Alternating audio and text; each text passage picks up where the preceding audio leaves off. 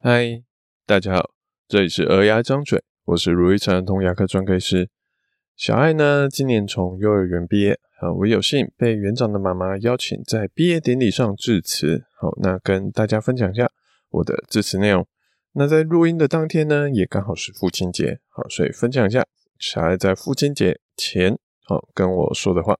欢迎大家来收听本周的鹅牙张嘴喽。当初我被邀请说要致辞的时候，一开始我听说是大概十分钟的时间，但后来可能一些调度安排的关系，改成五分钟的时间长度，也就是我在当天典礼上最后说的版本。而下面这段是我一开始十分钟的版本，就分享给大家。如果各位家长愿意的话，好，其实也可以跟小孩一起听这一段，因为就会有点像在参加毕业典礼的感觉。好，那就开始喽。大家好，好，我是小爱的爸爸，好，我叫卢玉成，是个儿童牙医，很开心今天有机会以毕业生家长的身份来跟大家说说话。园长妈妈当初似乎是听到我们在亲师会谈的时候讨论小爱的状况，觉得小爱的一些表现很棒，值得在毕业典礼上跟大家分享。那这是什么意思呢？是小爱有哪方面天生特别厉害吗？嗯，我觉得不是这样子。记得在中班的某一次亲师会谈，我们在聊小爱的状况的时候，我听到老师说：“诶，小爱是个乐于助人的孩子，但肢体似乎有些地方需要加强。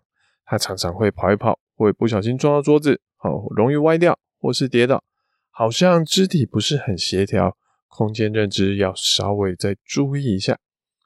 所以小爱他其实不是个天生就很会运动的小孩。”我们也希望在这边给他一点加强。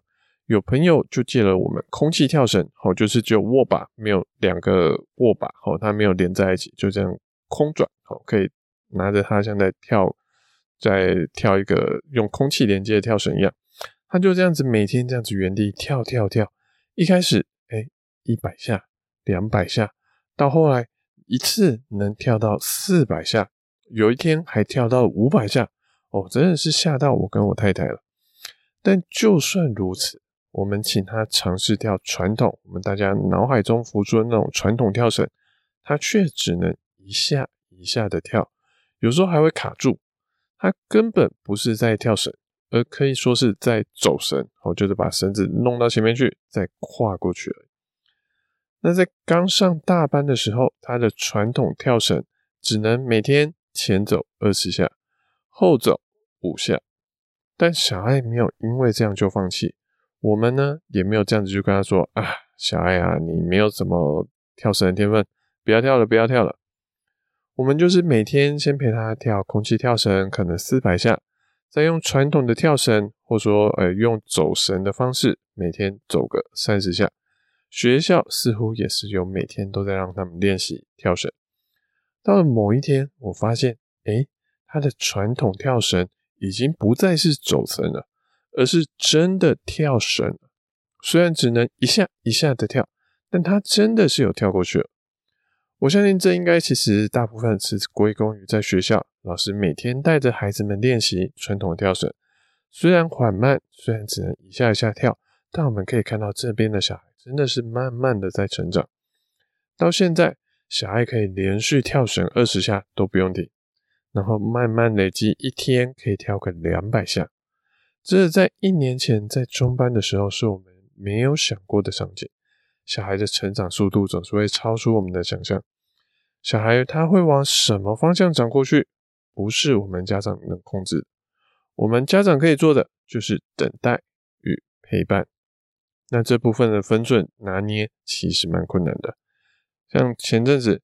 前几天我听到一个我儿童牙医的前辈分享，他在台湾长大，现在在美国工作，已经是某个大学的儿童牙医科主任。他分享有关现代家长的困扰是什么呢？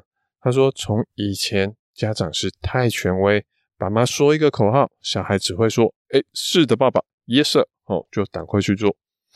到现在变成家长太在乎小孩，有时候不敢过度要求小孩。怕这样子太委屈他哦，大家有看过吗？有一篇文章在说，不要强迫你家小孩打招呼。哎，怎么没有叫叔叔叫阿姨？哎，怎么不会叫？啊，不要了，不要了，好，我们让他这样子就好了。然后发现，哎，怎么小孩长大之后都被排挤，不被重视？哦，可能是因为他从来不跟人打招呼，看到人就是哼，就这样子，眼下巴抬高，用鼻子看人，然后就这样走过去。别人可能也觉得这个人很没礼貌，就不想跟他在一起。这样子到这样的程度，好像也不是太好。所以管太多与管太少都不是很好。所以我们爸爸妈妈也在学习，学习到底该介入孩子多少。我听到小爱的老师最近也在分享说，他有让大班的宝贝们哦慢慢练习独立，让他们自己每天这样去检查，什么事情还没有做。哎，今天该该倒垃圾，谁要去倒？要找谁？怎么分工？哦，那彼此几个同学还去互相督促说，督促说这件事做好了没？还有什么事情还没做？看着他们这样慢慢的练习而不插手，这真的是需要一点嗯练习的。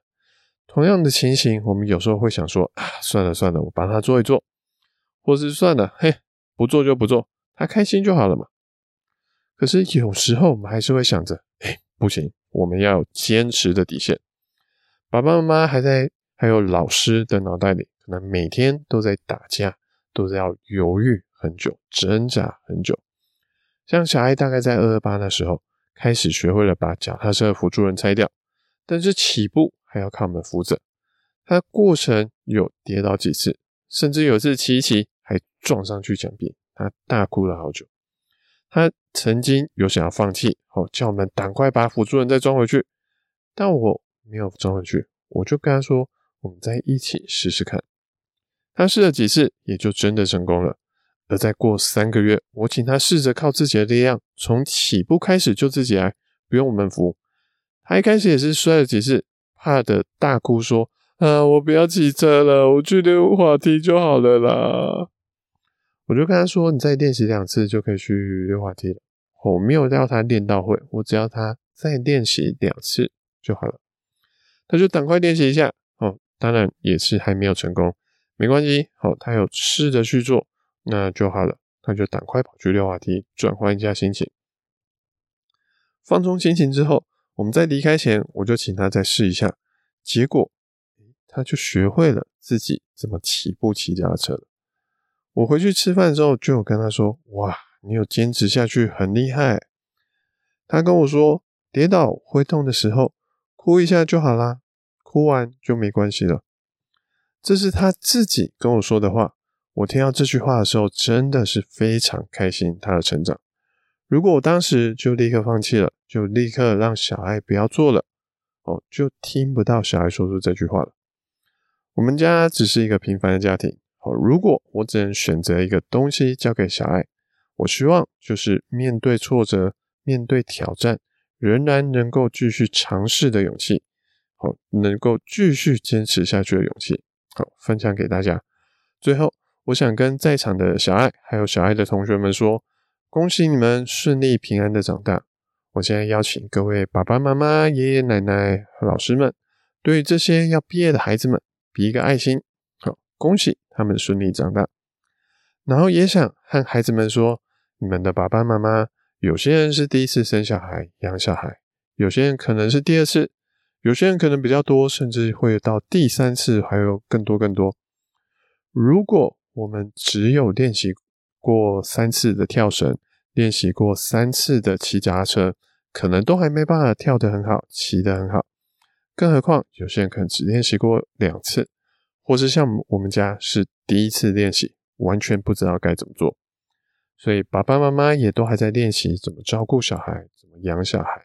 请大班的同学们对爸爸妈妈、爷爷奶奶好比一个赞，跟妈爸爸妈妈说：“哎，辛苦了，顺利长大，要毕业了哦。”如果你们觉得他们爸爸妈妈很棒，可以多比好几个赞，赞赞赞赞赞。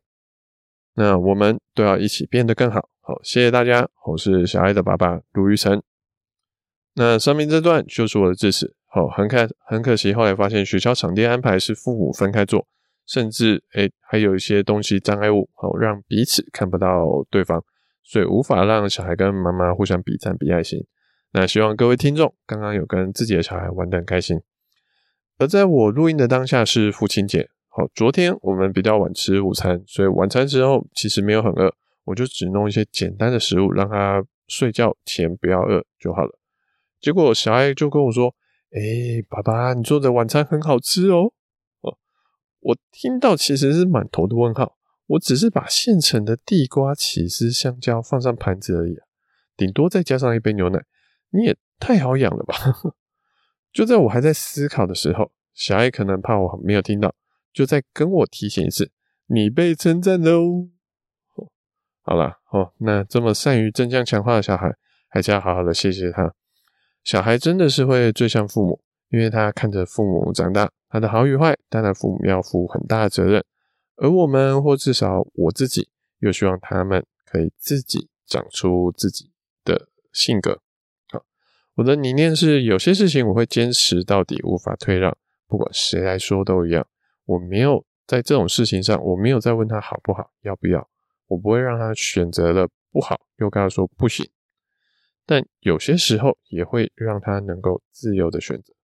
最近我就很常跟小孩说：“诶，某某某是我的建议。”你不一定要这么做，我只是在跟你说这样做那样做可能会有什么要注意的地方，可能有什么好处。